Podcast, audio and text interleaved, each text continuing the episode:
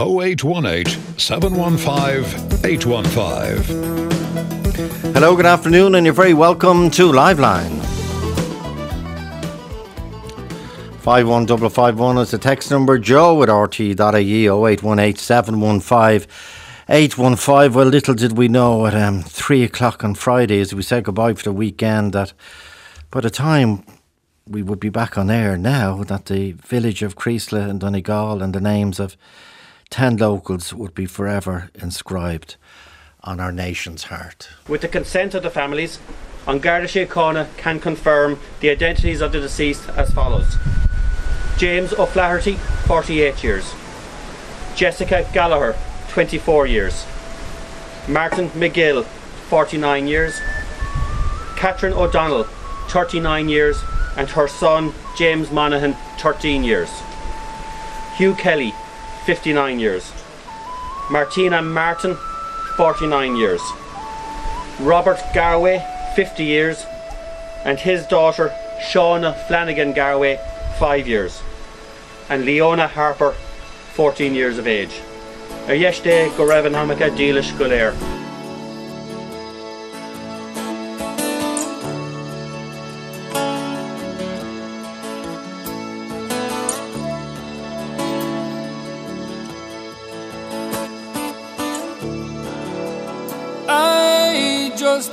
just to see you all. I'll only stay a while.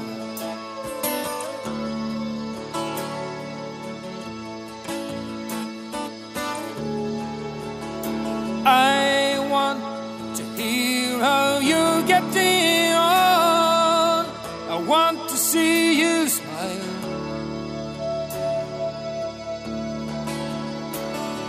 I'm happy to be back again and greet you, big and small. For there's no place else on earth just like the homes of Donegal.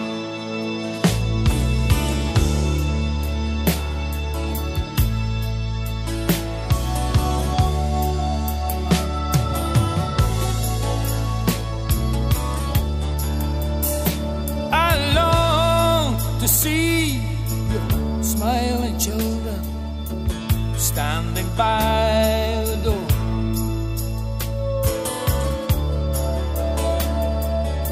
The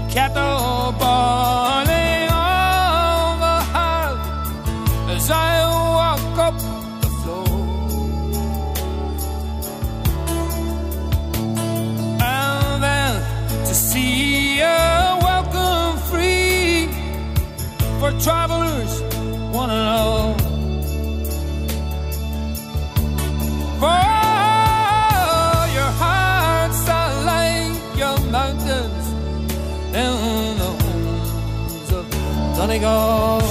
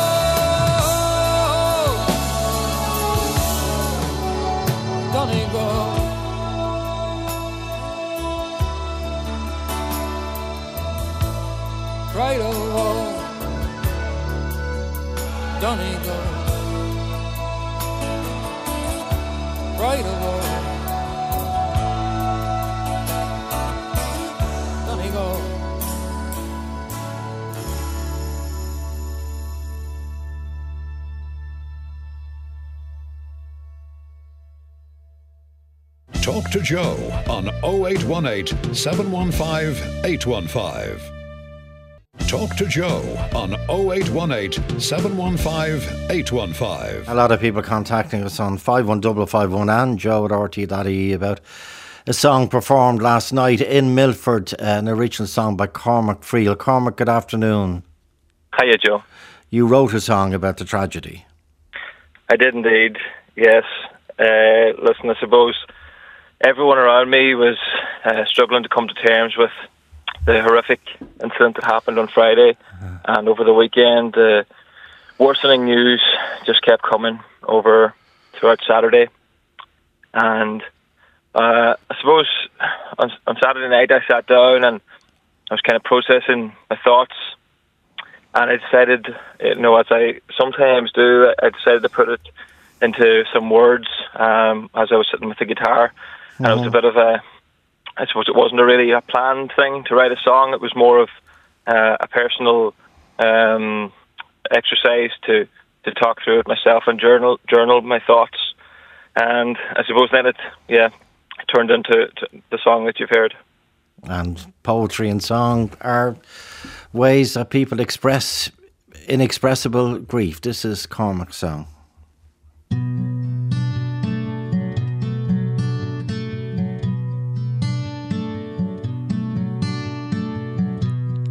Feeling numb, feeling sore. Tragedies come to the door of such a peaceful, happy place. Devastation no one should ever have to face.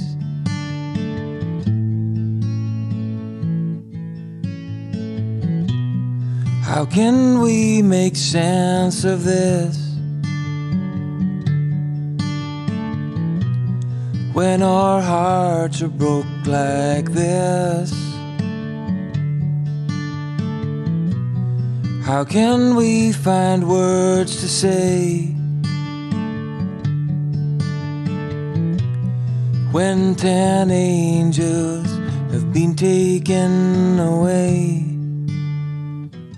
We light our candles and pray for those who've gone, and think of the others who carry their memories on. There are things in this life that are too hard to understand. We gather together hand in hand, united with Creeslough we stand.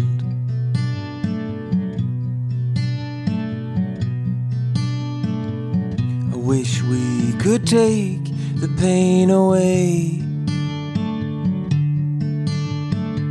and replace it with a better day. We all just wish this wasn't real. It's okay to feel whatever you feel.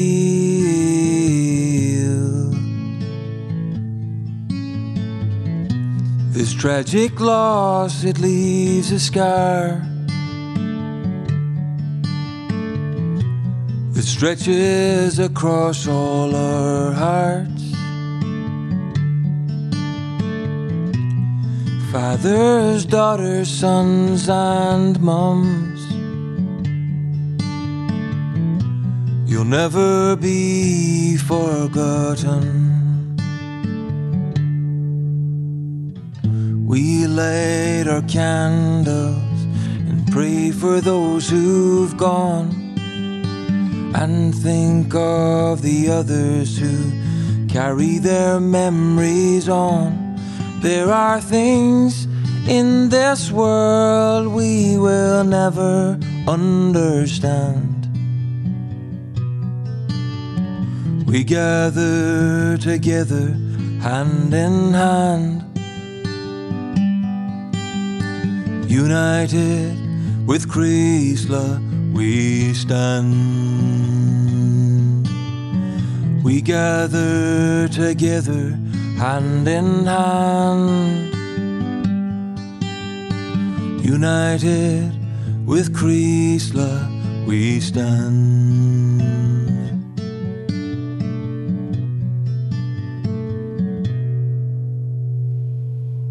That was Cormac Friel from Milford. Before we end this segment, though, we will be coming back to Creeslough later on. Uh, in the programme, I was mentioning poetry. Somebody has uh, sent in a very short poem by Mark Roper, uh, the Waterford based poet. It's from his new collection. It's called Beyond Stillness. And it reads, it's called Somewhere. And it reminds me of uh, something that I heard from a friend this morning that the sun will rise again over Creeslough, even though it doesn't look like that at the moment. But Mark Roper's poem is called Somewhere. Somewhere on earth it is always first light. Somewhere birds are starting to sing. The world is washed each day by hands of light and song, as if we did no wrong. Uh, Mickey Joe Harte. Mickey, good afternoon. Hi, Joe. Hello. Another another great singer performer from uh, Donegal. A very very difficult time for so many people at the moment, Mickey Joe. Yeah, I was just you know trying to process it. I suppose um, uh, I was over the weekend. I was just I was traveling a lot, was gigging a lot, down the country, and uh, I suppose that when you're on the go, you were just trying to get the information, and and uh, was the more that was coming in, it was just it was getting more un- unbelievable as as as it as it came, but. Uh, today, I suppose everything's stopped and kind of slowed down, and um, it's just the realization of what's going on and what has happened, and um, you know, trying to think of you know those people in, in Creeslough and their families, and uh, knowing a lot of people from the county in that area. Um, it's it's you know it's going to it's going to you know have a, a lot of reverberations around the community. It's a small, tight knit community, and it's um, I know know Creeslough well, and I have a lot of you know relatives in that area, mm. Falcarragh and Gortahork and Downings and those areas. They'll be very closely knit around there, and um, yeah, it's just you know that's just hard to process at the minute, Joe, and uh, trying to come to terms with it, and, and you know figure out, I suppose, what's going on. And you were due to launch a, a new single, like so many things, it's been cancelled as a mark of respect. But you have you uh, posted a song at the weekend in solidarity with the, the victims and survivors and relatives of the people of Creeslough. Yeah, I didn't know. I just, you know, I was traveling. I was driving from Roscommon to Cork, and I, I just heard something on the news. And by the time I got to the hotel, I was able to get some information. And then I was, you know, due to go on stage, and I just kind of lifted the guitar and sang a little bit of, of "Stand by Me." It's just a song that I go to in, in moments like that, I suppose. Um, Okay, let's sang a little verse and a chorus, and that was it. let's hear it.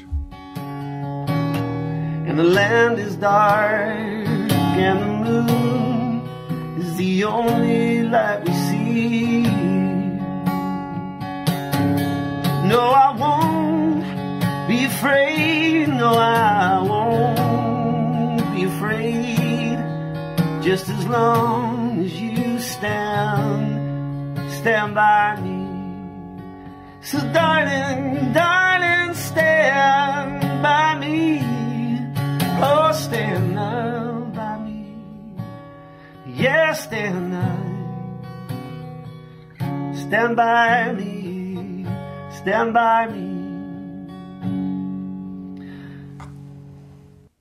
It's a lovely piece, uh, Mickey Joe. Lovely piece.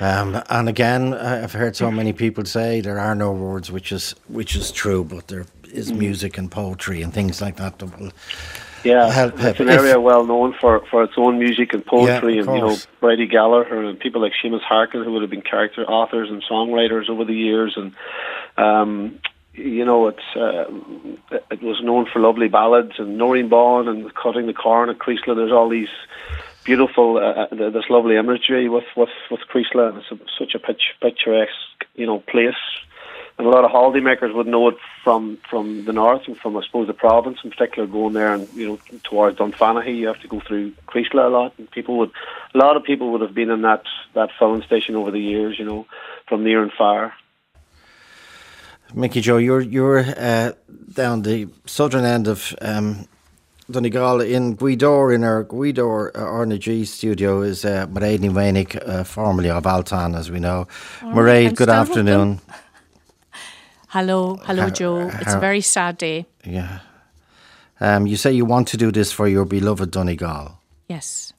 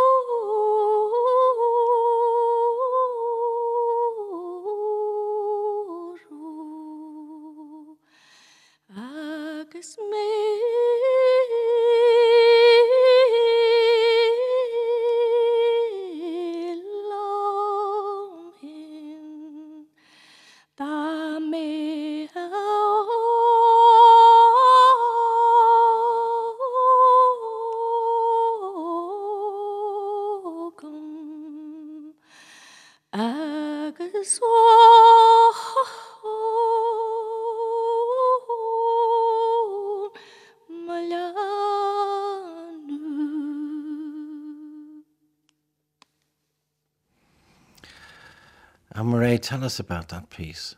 This is um, a lament not usually sung uh, at any other occasions, but for um, Keenu. It's a Keenu that Kitty Mhm. uh, Ní Gallagher here in um, um, in Gweedore wrote many, many years ago, and the great Seamus Ennis um, collected, and Alan Lomax collect, collected it from, from her. And uh, Kitty's in her 100th year, and she's still alive. So, Ah.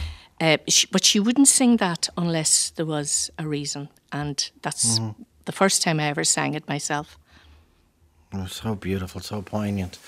Um, is, is, is Simon? Did Simon come in? Simon Gillespie.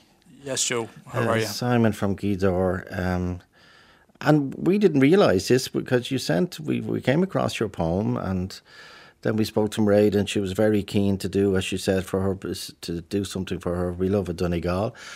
And uh, we didn't know until the two of you arrived in the studio there uh, that that you that you know each other. Very that you- well. the small s- a reminder of how connected we all are, and the number of people who would be connected to the ten people who uh, were killed on uh, Friday afternoon is absolutely immense. Uh, Simon, you've written a piece. Yes, and sure, I have, yeah. Obviously, I can't see, but if Mairead has her fiddle with her, I have. Maybe I know this is impromptu, but maybe you could play under Simon's beautiful words, just I will. music, music and poetry. Yes, Joe. I- I suppose to say I, I'm no poet. Yeah. I haven't ever, I don't think, put pen to paper to write a poem before. But like so many others up here in the northwest, on on Friday, there was an overwhelming sense of helplessness as the, as the news broke. And as much as we wanted to do the practical thing, or what we thought would be Mhm. the practical thing, and go and roll up our sleeves and go and help move some rubble and, and be there, obviously we couldn't do that. So I suppose on Saturday morning when I got up and, and the real scale of the tragedy was unfolding, I suppose to, to come to terms with my own grief and heartache and uh, and to really, I suppose to try and process what was going through everybody's heads. It just hit me how quickly it all can change, and that's what inspired me to put pen to paper and to to, to come up with this uh, short piece. Okay. Uh, and I suppose coupled with the just the individual stories, Joe, I suppose I could nearly picture what the shop would have been like at Yeah. that time. Um, and and when I put those two things together, it was the place, a place of such innocence and joy. Is it? We know when we get into a car, there's a risk. We know when we get on a train, a plane, or whatever, there's some risk. Or, but when we go into a shop, It's the of a normality of it all, Friday afternoon. Yeah. the least risky thing we'll ever do in our majestic lives. To have it end so suddenly and so tragically and so uh, randomly. So, course. if, if Mairead, if Yes, you I can am. think of an, a piece to start with and play it throughout the poem and then continue it after Simon's poem. Do you have a name on your piece, Simon? well, I, I just simply called it. It changed in a second, and that'll become apparent. Okay, Mairead, you go ahead and Simon will follow. It changed in a second. The relief of another Friday, another week's end. It changed in a second. Talk of passing heavy showers, but it's that time of year, I suppose. It changed in a second. The nod and wink, the quick muttered, How are you? between passing neighbours. It changed in a second. The daily stop for milk and bread and maybe something for later. It changed in a second. A weekend treat after school, a skip and a hop, the excitement of choosing. It changed in a second. Discussions of weekend plans between co workers counting down the clock. It all changed in a second. To utter devastation. To lives collapsed. To the shattering unknown. The mundane turned to rubble, to candles and prayers. And silence.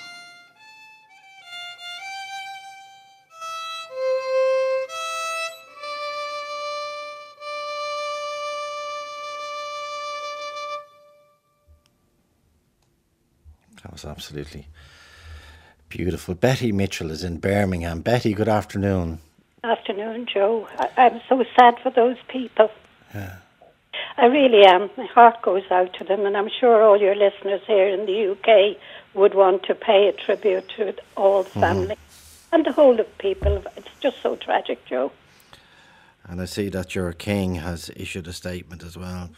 And I- Yes, yeah. You know, you know, Joe. And he, he mentioned uh, the fact that himself and his wife um, visited Donegal in what 2016, I think it was. And, Yeah, and I was th- I was there. Would you believe with Paddy in t- 2016? First time ever. We had three beautiful weeks up in Moville. It was lovely, absolutely. And people were so beautiful in the supermarket there in Moville. They just they'd stand on their head for you and do somersaults. They were so good. This is what your king said within the last hour or so. My wife and I were filled with immense sadness when we heard of that appallingly tragic explosion at Creeslough, County Donegal. We remember with the greatest fondness meeting people from across Donegal when visited in 2016 and the strong sense of community that exists here and exists there. However, however inadequate this may be under such shattering circumstances, we wanted you to know that our most heartfelt sympathy and deepest condolences are with those families and friends who've lost their loved ones in this devastating tragedy, together with yourself, he's addressing it to Uachtaráin here, and, and the people of uh, Ireland. That's signed by uh, Beautiful. Charles. Um, and I, I think he was right in saying, how, however inadequate this may be, under shattering circumstances, we all feel uh, so inadequate. You ha- you have a piece you want to read, Betty. Yes, I have. It's a prayer by the priest Henry Newman. And actually, I've been using it, given it, because I go to a hospice every week to visit people who, you know, in spiritual care. And I give them this little prayer, and they all say how helpful it is. But anyway, it says hope. Hope means to keep living amid the desperation and to keep humming in the darkness. Hope is knowing that there is love. It is trust in tomorrow. It is falling asleep and waking again when the sun rises. In the midst of a gale at sea, it is to discern land. In the eyes of another, it is to see that they understand you. As long as there is still hope, there will also be prayer, and God will be holding you all in his hands. Thank you so much, Betty. Uh, Betty is in Birmingham, in England. We'll be back after this break. Talk to Joe on 0818 715 815.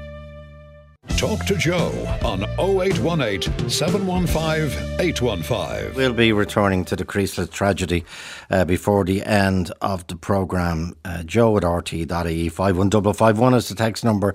Um, but as, at, at the end of the programme on Friday, I said, and little did we know what was about to befall that beautiful village and those beautiful uh, people within 15 minutes of us finishing on Friday uh, that we would be talking about endometriosis again on uh, Monday, such as the uh, level and the people that we who phoned in and emailed us. We contacted them all this morning, and each one of them began by uh, mentioning the tragedy of the weekend. But I want to go back to the uh, because because of the overwhelming number of uh, women that are contacting us about this. Emer Whelan, Emer, good afternoon. Hi, Joe. How are you? You're off work because of the pain. I am, and can I just say, first of all, it's going to be very hard to um, talk about all this in the context of what happened in Yeah. Donegal at the weekend. And, I you know, people yeah. from as far away as Wexford were all feeling the pain in the community in Donegal and sending lots of love Okay. and hope and prayers. Well said. Well said. Um, yeah, no, God, even listening to music there was very, um, very touching. So thank you for doing that. Um, but yes, off work today, uh, unfortunately, due to endometriosis and adenomyosis. And you're planning to go to the UK. Um, yes, yeah, I am. I am currently seeing a specialist in the UK um, because I've exhausted all avenues in the Irish health system uh, in relation to this. Um, I was diagnosed in 2009 when I was 23 years of age um, and have had many laparoscopy surgeries, as your other callers did, um, spoke about on Friday. I've had all the hormonal treatments, drug treatments, was gearing up in March of this year to have an ablation surgery where they were going to burn out uh, the lining of the wound to try and ease it. To be told by a gynecologist in Ireland that um, I was too young and she wasn't willing to do it, um, that I was to take two sets of tablets every month, and not covered by the drugs payment scheme, would have cost me about 200, 250 euro a month, and to just get on with things. And you tell us in your in your um, email that you're a teacher, 35 am, years of age, um, and you passed out in school two weeks ago.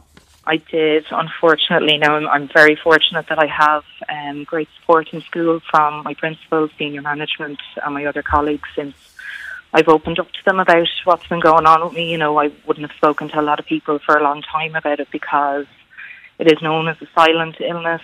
You know, it's it's bad periods. It's you know, just get up and get on with things. And as much as I've tried, I haven't been able to. Um, that day in particular, I had just I'm a home economics teacher, and I had just finished a practical class with my second years. Um, they had made a, a beautiful paprika chicken, and um, luckily they had left the room before I passed out. Um, a colleague came into the room then to teach her class next, and found me sitting on the floor. Um, and I was so embarrassed, I didn't even tell her that I had passed out. I just told her I wasn't feeling great. Um, and was brought out by, by some of the staff um, in front of the students, doubled over in pain, Hmm. and sent home. You say in your email, I was diagnosed with endometriosis in 2009. It has ruined my life. I've been fobbed off with, with it by every gynae I've met, exactly like all the other women that have spoken on the programme. I've had multiple surgeries. Thankfully, I have two beautiful children, but I've no option but to go now to the UK uh, to a specialist because gynaes will not help here and their waiting lists are huge uh, in Ireland.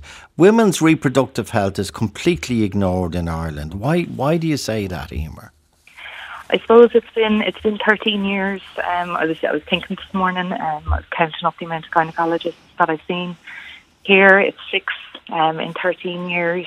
Um, I think the main problem that I've been encountering is that gynecologists there's no there's not enough specialists in the area of um, endometriosis and adenomyosis in Ireland. Um, gynecologists are dealing with general benign illnesses with um, of the womb, the reproductive um, organs, and all of that. Um, and we just don't have the facilities in place in Ireland. Um, you know, I know we have um, a fantastic facility in the Coombe, but with one in ten women in Ireland having endometriosis, Mhm. uh, you can imagine the waiting lists um, to get even to access a, cons- um, a consultant to talk to them about treatment or or anything like that. And it's just I feel like I'm banging my head off a brick wall. I was feeling like I wasn't being believed, that the pain was as bad as it was, or still is. Sorry, um, you know, and just fobbed off an awful lot because of my age, because Because you're too you're too young. part, yeah, I'm I am 35. I'm 36 now. At the end of the month, um, I just feel like they try to focus on that one week of menstruation, and they don't look at the rest Mhm. Of your life in that month. Emer, stay stay with us. Uh, Amy is there. Emma is there. Mickey is there. Amy Burns. Amy, good afternoon. Hi, Joe. How are you? Uh, I'm good. Uh, how how what age were you when you started having this pain? Um, well, it basically all started when I had my very first period when I was 14. I'm 28 now, and I first thing that I remember that comes back when it comes to endometriosis is I was 19 years of age, and I woke up one day in this horrendous pain, and it never went away. And I was diagnosed when I was 19. I was diagnosed when I was 19, and I'm still fighting to this day to be heard. It's horrendous. It is no way for anybody in this world to live, for any woman to live. And you know, the lady before, I agree with absolutely everything that she Emer, said. yeah. It is like banging our heads off the wall, like just constantly. You know, I've gone to every gynecologist that I can think of. Hmm. I have begged. I've sat there. I've begged for help. You know, I have a five-year-old son, and you know, it is just an endless cycle of every month. You know, fighting to be heard and to be listened to. You know, and it is, you know, since I had my son, you know, I've gone to four different gynecologists and everyone, it's the same, you know, it's like you're only 28. And most of the time I have been told myself, you know, it could it be in your head? You know, have you mm. gone to get counselling? Have you talked to a therapist? And, you know, you do, at points you do sit back and go, you know, is this in my head? Am I imagining this? You know, and then I reached out on social media and I found the likes of Kathleen King, who got in contact with me and she was like, this is not in your head. We mm-hmm. all, we're all in this together. You know, and it is a little community that we all have, which is amazing to have. But it's not enough. You know, we need to be heard. Our lives have been taken from us from this disease. You know, when I'm due my period, I am planning 12 days ahead of my period that, you know, I have help with my son. You know, that I don't have plans to go anywhere to see anyone or to go out of my home because I know I'm going to be bedbound. I'm going to be in so much pain that I'm not going to be able to literally help myself to the bathroom without asking somebody, could you please help me? And it is debilitating, it is embarrassing, and it is awful what we have to go through. And to tell our story, you know, I think the other girls would agree as well that when you go to a gynecologist and you open up and you're raw and you're telling them, you know, the most detailed little things about your personal life that are not easy for every woman to open up about, and they're shutting you down before you even finish speaking. You know, and it always comes back, especially with myself. I know that it always comes back to my age. You know, they're like, "You're only 28." I'm like, "I'm 28, but my life, I don't live a 28 year old's life. I can't even drink alcohol because I'll get a flare up and I'll be in excruciating pain." You know, let alone go out and have a social life.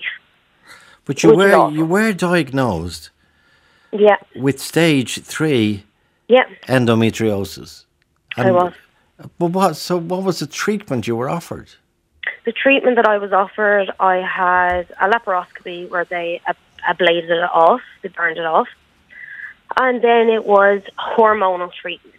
And I went, I was on so many pills, I can't even count how many pills that I was on. Mm-hmm. And then it just got worse and worse and worse to the point that, you know, I was vomiting. I was just so sick I couldn't function.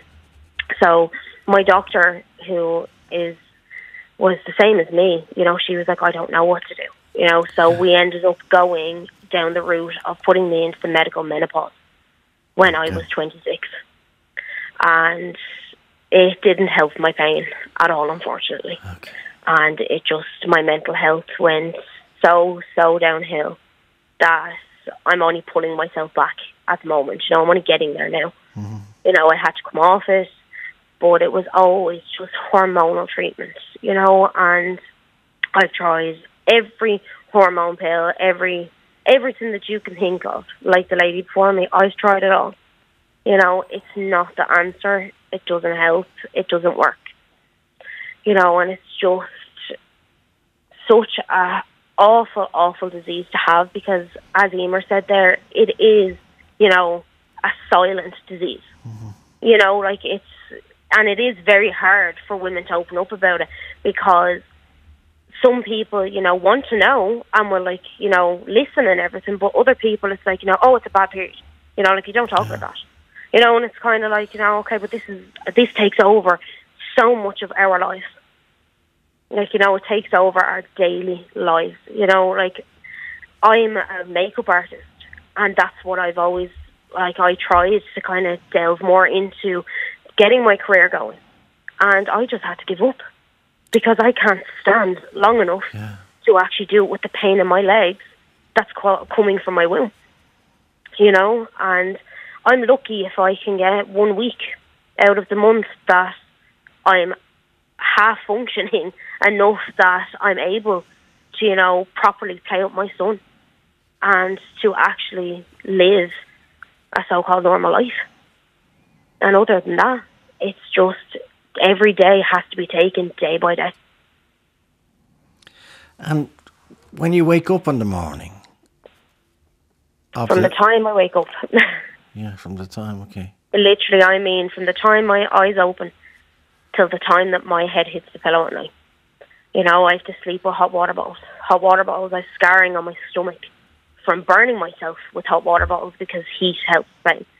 And there's many times that I've literally just put heat packets on and then hot water bottles on top of that. You know, just to try and give me some sort of relief. And it is just, it's horrendous. You know, and they all, like, I will always get the question of, you know, is, does anybody else in your family have endometriosis? And they don't. You know, my mum doesn't, my sister doesn't. You know, unfortunately, I do. You know, but I am lucky that I have such amazing supportive women around me. You know, and I'm so thankful for that.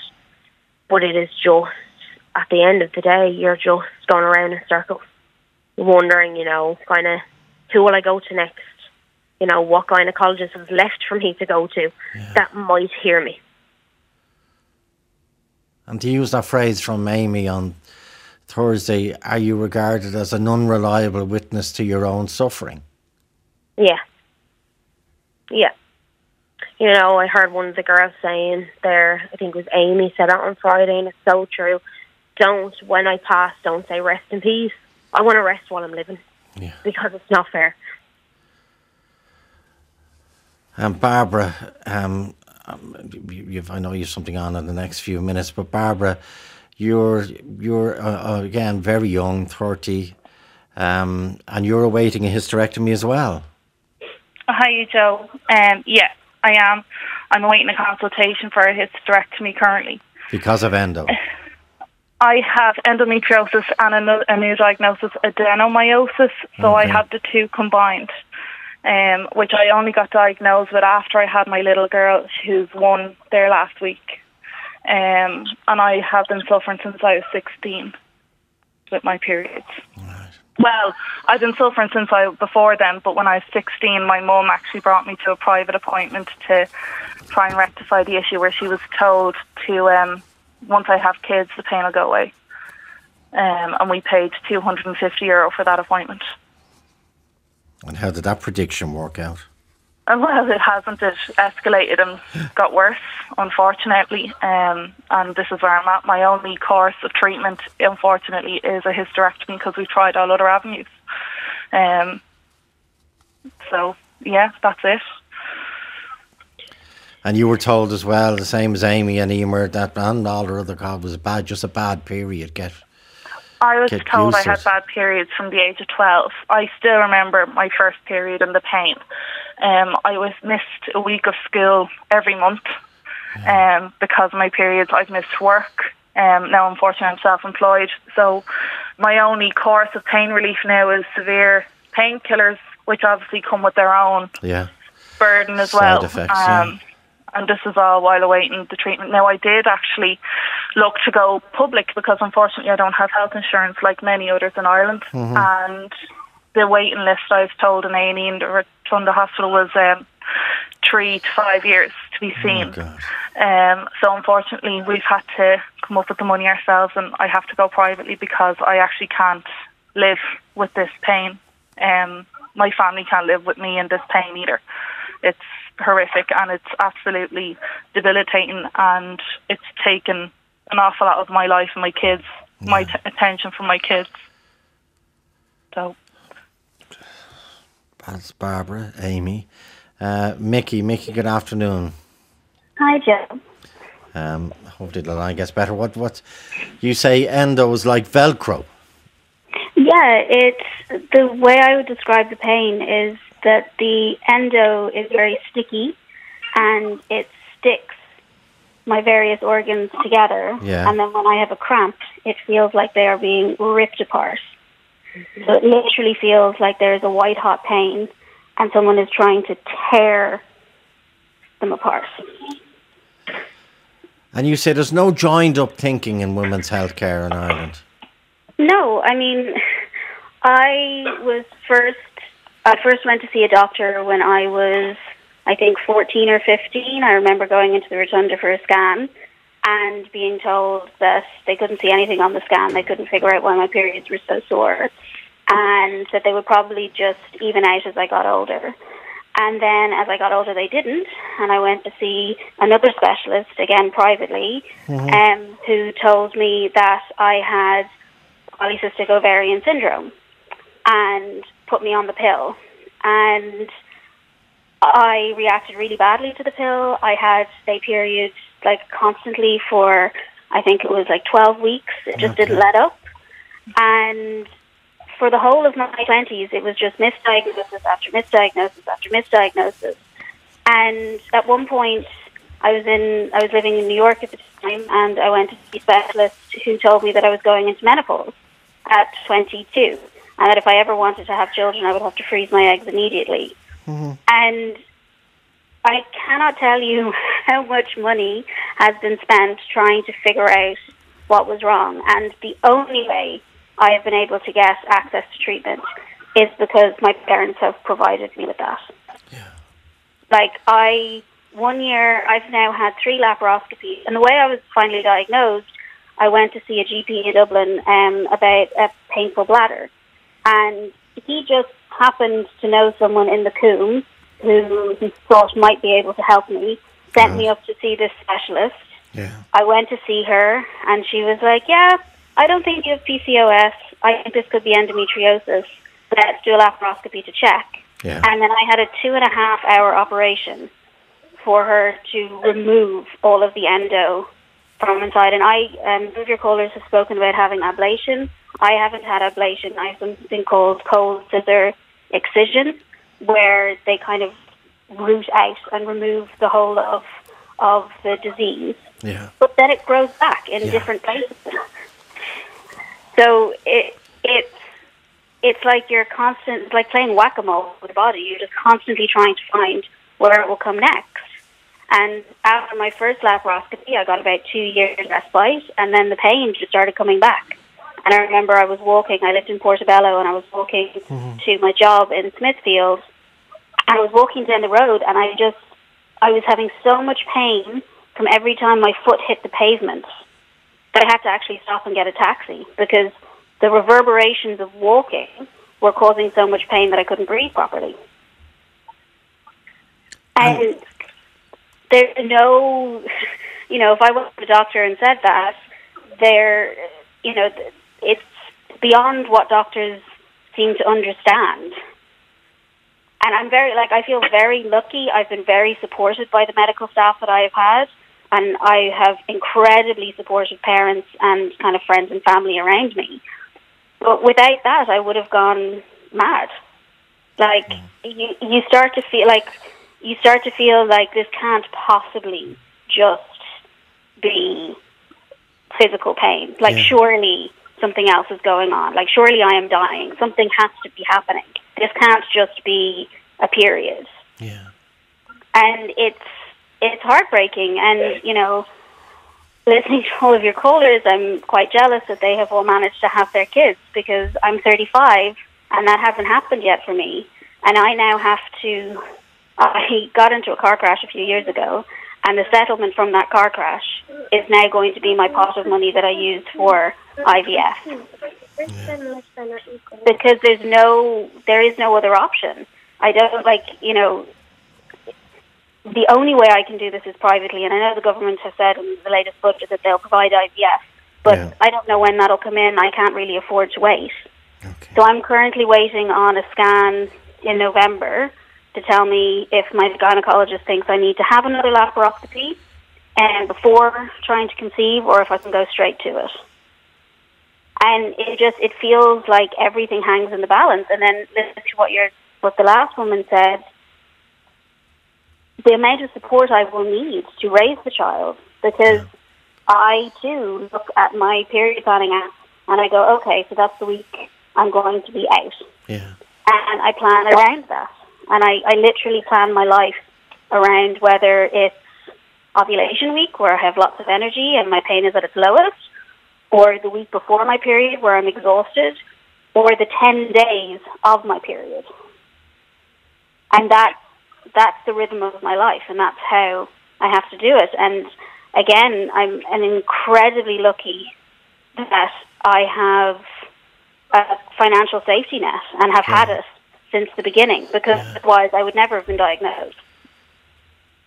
Like I, I just simply would never have been diagnosed. I moved from private to public for my gynecologist and I went from being able to see her four times a year to being told there's a 52 week wait for the first appointment. And then you can't have your scan done the same day as you go in for your appointment. Then you have to get a scan. You have to try and find a time that they can fit you in for a scan. And then it might be another two or three months before your appointment then. So your scan might already be out of date. And then you get passed on to a pain specialist. I like I did an entire pain management program with the very specific goal that I needed to come off some of my pain medication in order to be able to get pregnant. Okay. And then I needed to have enough of a pain management strategy in place to then be able to not just carry the pregnancy, but then have a baby, live with a child, have a toddler who's running around and all that sort of stuff. And I need to physically be able to carry them. And I was told by one pain specialist who was 250 euro that I needed to do something called tapping, called emotional freedom technique, where you just tap and like you tap your forehead and you tap your shoulders and you tap your belly and then you tap your knees and it's supposed to help you redirect the pain. Yeah. And I was like, yeah, that's that's not what I need. Yeah. How did that That's not go? what I need. How did the tapping go? I, I tried it. It didn't do anything. And then I went to another pain specialist who put me on a pain management program where I was the youngest person on the pain management program by a long shot. And there was no understanding that this is a cyclical pain. So, you know, that there, the, the, they kept talking about, like, you know, when you have a flare up. And I'm like, well, I'm confused by what you mean by a flare up. Do you mean my every month cycle of pain? Or do you mean when I have an extra flare up? And they're just, they, they couldn't understand what I was talking about. And so it, it just, it didn't work. Because it's non-stop and it affects every part of your life. Yeah, and it, it, it affects things like I sleep more than other people do. Yeah. And people kind of laugh because I can nap absolutely anywhere. But if I have a 15 minute slot where I'm not doing anything, I will just lie down and go to sleep. Yeah. And I can, I can, that's, that's like my one superpower that has come from all of this is that I can just sleep anywhere because my body needs that rest.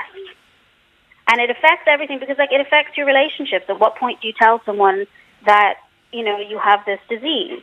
At what point do you point out that it can cause sexual dysfunction? You know, I mean, you know, as, you, as one of the other callers was saying, you know, there's so many intimate details of this that you have to talk through with doctors. And there's just very little help to deal with all of that. And it's also just not spoken about.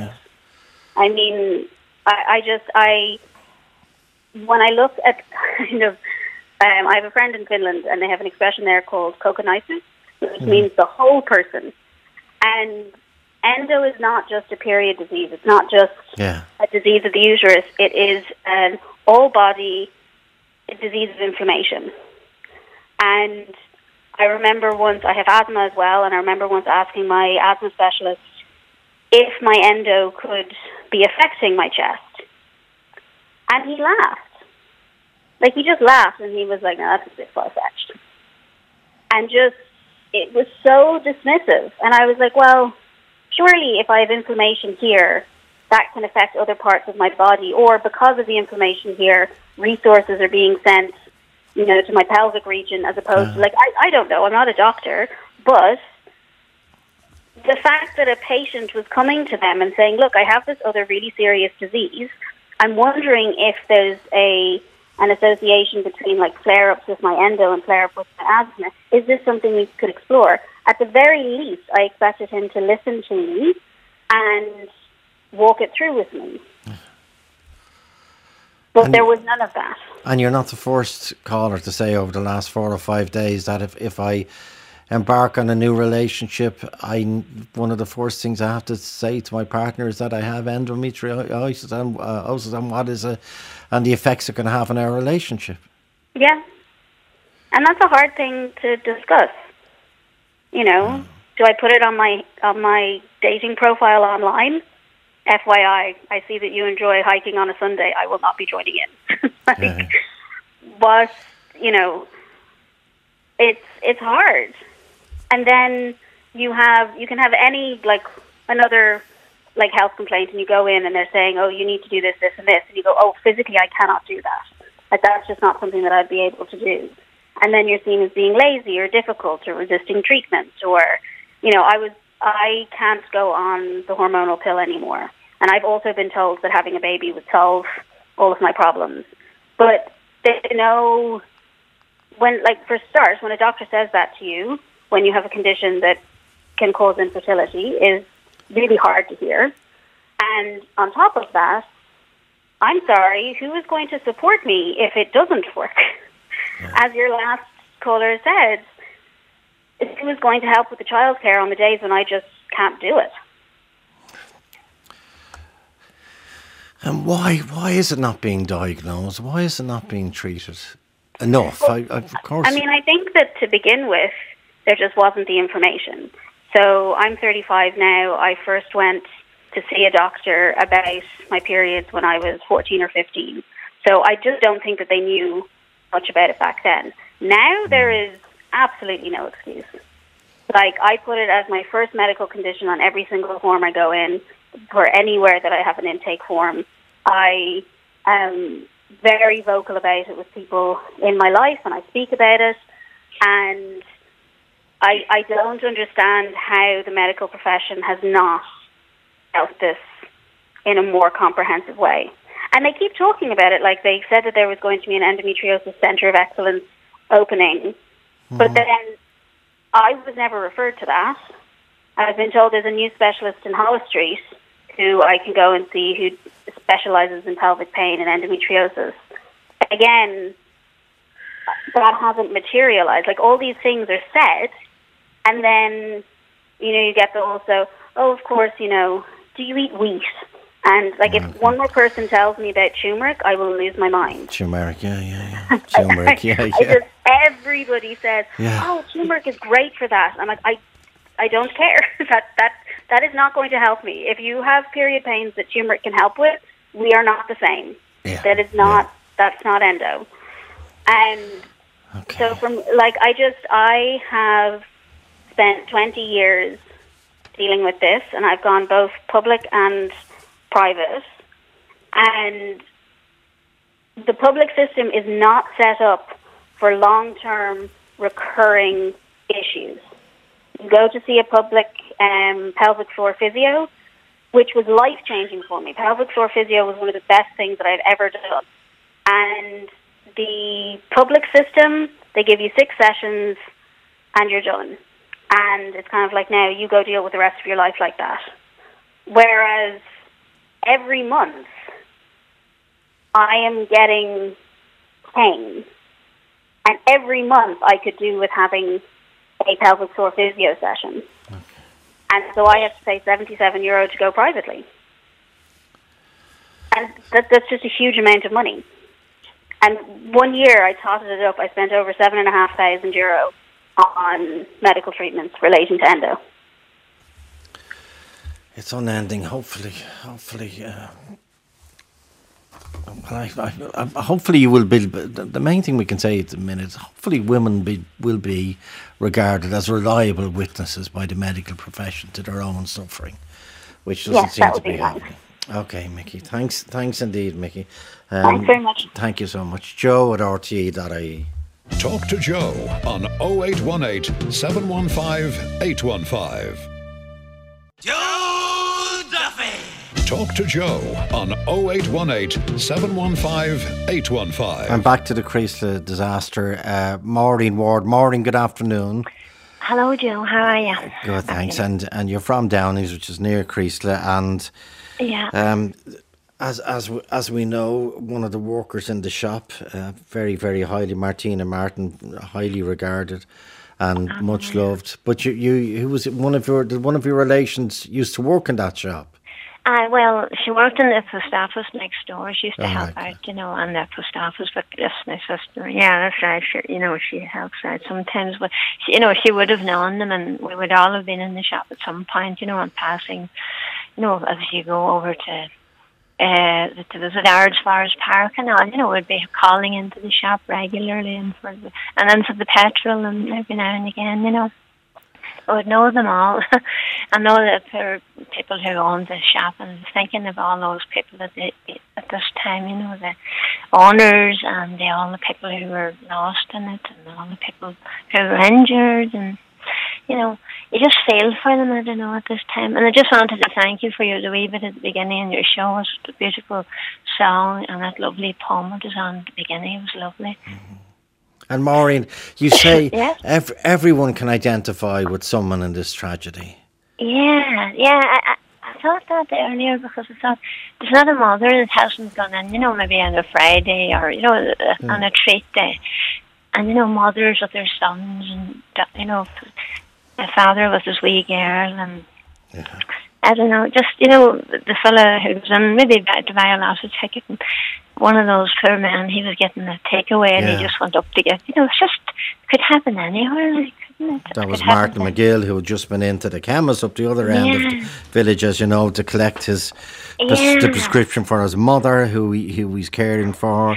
That's Um, my sister knew him actually. He used to come into the, you know, to get, you know, the way you do, you're going to get your lotto tickets and all that. And she was just saying he was just such, such a cheery fella. And she remembered him now. She knows him and she knew, know, knows some of them. And my niece's husband was, teaching the schools in Mulroy College. So he's affected in his way as well because he, you know, he knows some of the people up there. So, you know, like where I'm living about, there's a seven or eight mile away, and like you know, there's a knock-on effect for the whole area, all yeah. the wee towns and villages round. So I don't know, it's just a, it's just a, one of those things, but it's just so tragic, like.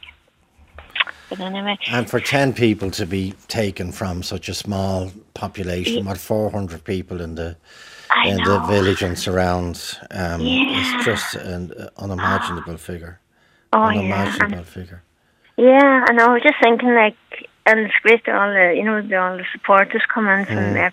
else. You know, like even Prince Charles and the Pope and everybody and the President and you know from the smallest and most insignificant person to the most important. Like, there, there's hardly anybody who hasn't you know been touched a little bit by this. In the middle of a lot of other things going on as well, we've got the, all the poor Ukrainians and you know, the wee children out and, you know, but this is our wee tragedy and our wee corner for now, I suppose. So we have to be thinking, we're praying and thinking for them all, and I just want to, you know, send all my Well and said, Maureen, and con- Joe, for your wee bit that you did at the beginning. It was lovely. and condolences to you and everyone in the area and indeed beyond. The, the Yeah. live lost, as the Indo said today, the lives lost, fathers, mothers, sons, daughters. Yeah, that's Mm. right. That's what I can. I think something different about this. It's just there's every every kind of person in it, isn't there? Yeah. There's you know, and thank Father John Joe and the bishop as well, and all of the ministers, all of them who helped, and they're doing their best. And it's, it's the time after is going to be the hard one as well. Fathers, Yeah. mothers, sons, daughters, thanks, Maureen, men, neighbours, and friends. Talk to Joe on 0818 715 815. Joe Duffy. Talk to Joe on 0818 715 815. Joseph Brennan is also in Donegal. Joseph, good afternoon. Afternoon, Joe. How are you? Good, thanks, good, thanks. Well, how are you, more importantly? Yeah, that's the thing. Like everybody else in Donegal, utterly and utterly shattered by what happened. I mean, I knew the shop. I, my place of work, or one of my places of work, is a base just across the road, 50 metres down the road. Um, and you know, I, I so often went in there for a cup of coffee. I'm a devil for the coffee and a wee bun, and I would have went in there anytime I was at my place of work. And I knew the lady. I didn't know her personally. I seen the picture and I knew I recognised her Yeah, uh, uh, immediately. The lady who worked in the shop. Martina, But, yeah. And then today, uh, I mean, there's acres going to be written about this, and there'll be many words spoken. It's so hard to toss a few vowels and consonants together and get it right. But I just thought your intro, intro today was so, so, so haunting. The official reading of the of the names by Superintendent Garrity, Liam to the Garrity, trains yes, of the homes yeah. of Donegal, the homes of Donegal. You know, And, and, and the first line of the song that goes and talks of, it could be written for any filling station in Ireland or Yeah. any wee shop. I just stepped in to see you all. I'll only stay a while. I rushed in to pay for the diesel to get the coffee. I'll only stay a while, except that for a lot of people, you know, they didn't get out and those homes are shattered forever, you know. And I want to finish. Uh, thank you so much, Joseph. And I want to finish on those those names again. But back to Mairead, Mairead Ní Mhaonaigh in in uh, the RNG studio in Donegal and Gweedore. Mairead, you have a piece to to play play us out on. on Yes, this. this is a piece I wrote through uh, COVID, and I wrote it for my sister. It's called Ray and Polish, which means the time of light. So you play that, and then we'll uh, do. Uh, obviously, the most important thing is to remember the names of uh, the ten people who who died uh, on Friday afternoon, and um, Ray Darcy will be up after that. Mairead, Yes. go to Mila Mahagut, Mairead, agus uh, uh, deepest condolences to you, and and I know you're you're going through Creeslough an awful lot uh, on this this very very uh, difficult difficult time. Thank you, Mairead.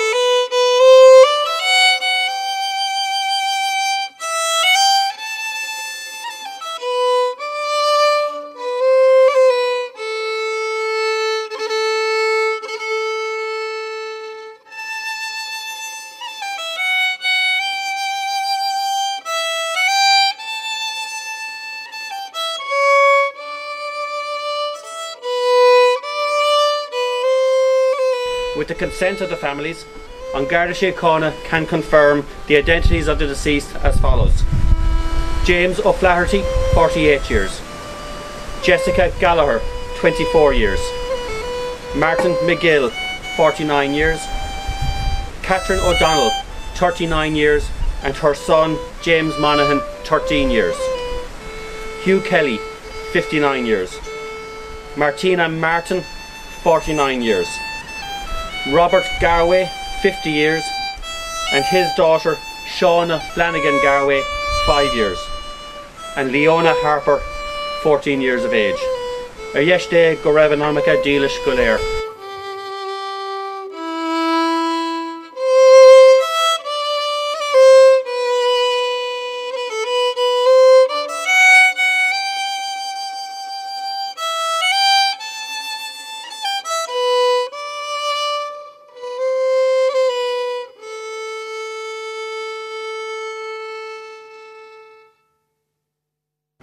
eight one eight 715 815 stays open until 3:15 p.m. or email joe at rte.ie.